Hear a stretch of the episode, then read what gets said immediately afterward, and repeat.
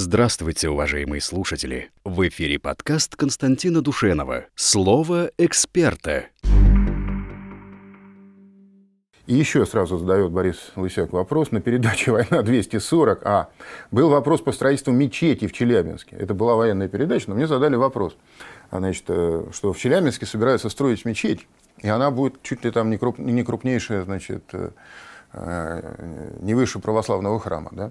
А почему в Екатеринбурге? И, почему, и там не, все это разрешают. А в Екатеринбурге за строительство, в общем, достаточно рядового храма да, возникла такая значит, вот проблема. Так вот, Борис Лысяк пишет. «Сам я русский, хотя по нации являюсь поляком». О, вот любопытное самоопределение человека, да? То есть по национальности являюсь поляком, но сам я русский. но если сюда придет поляк с оружием в руках, то я постараюсь его уничтожить. Живу в башкирском городе. У нас э, всех храмов э, в пропорцию.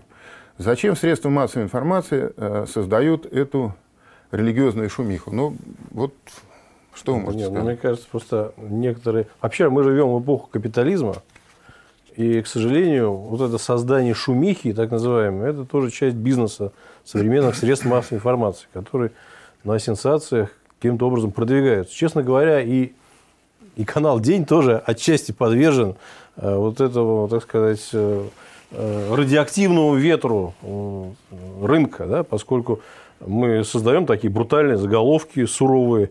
И я понимаю, что они не отражают отчасти содержания программ, поскольку мы так пытаемся людей немножко завлечь, включить. Это не есть хорошо. Но есть обратная сторона, да, вот когда в Советском Союзе все было правильно, абсолютно, так сказать, стерильно, прозрачно и э, корректно, то все немножко стали засыпать. Да, так сказать. И поэтому получается вот тоже такой момент. Поэтому со средствами массовой информации... Чтобы взбодрить аудиторию, да? Но если говорить про диверсии сознательные на этой поприще, то их тоже следует ожидать э, на разных направлениях и, э, в общем-то, в большом количестве, поскольку национальный вопрос – это по-прежнему вопрос довольно мучительный, социальный вопрос крайне болезненный, мучительный, а если они смешиваются, национальный и социальный, то возникает взрыв, поскольку действительно здесь э, замес, такое взаимное раздражение может быть велико.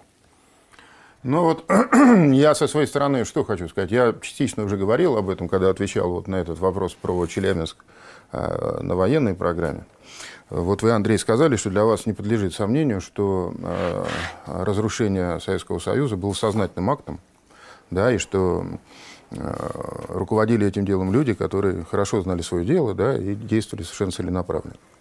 Вот эти силы никуда не делись. Вот.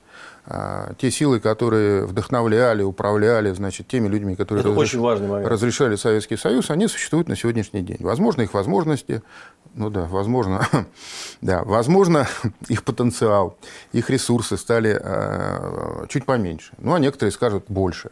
Это, так сказать, вопрос уже, так сказать, дискуссионный, да.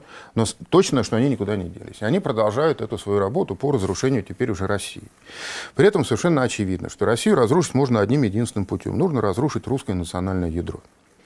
Если вы направите разрушительные технологии на чеченцев или на, там, я не знаю, на башкиров, э, вы не добьетесь своего. Результат, вот, допустим, двух чеченских войн, когда, казалось бы, вот нашли технологию, ключик э, для разрушения ослабевшей России. Но даже до такой стадии ослабевшей России эту проблему сумела решить. Да? Поэтому единственная возможность, это все прекрасно понимают, единственная возможность значит, навредить России, это значит, расколоть, разобщить русский народ, а, запалить на окраинах межнациональные, какие-то межрелигиозные э, конфликты, проблемы. На это направлены все эти технологии.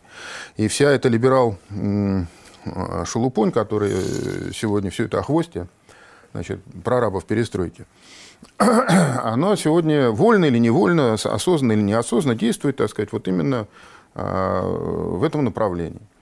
Вот поэтому, когда... А что соединяет русский народ? Русский народ соединяет в первую очередь э, многовековые традиции, исторические святыни, идеалы, да, а вера в Господа Бога Спасителя нашего Иисуса Христа. Поэтому эта вера является одной из, э, так сказать, важнейших мишеней. И против православного храма в Екатеринбурге, значит, финансируются и организовываются протесты, а против мечети в Челябинске нет, не организовываются, потому что с их точки зрения потом можно будет в этом Челябинске столкнуть, грубо говоря, мечеть и церковь.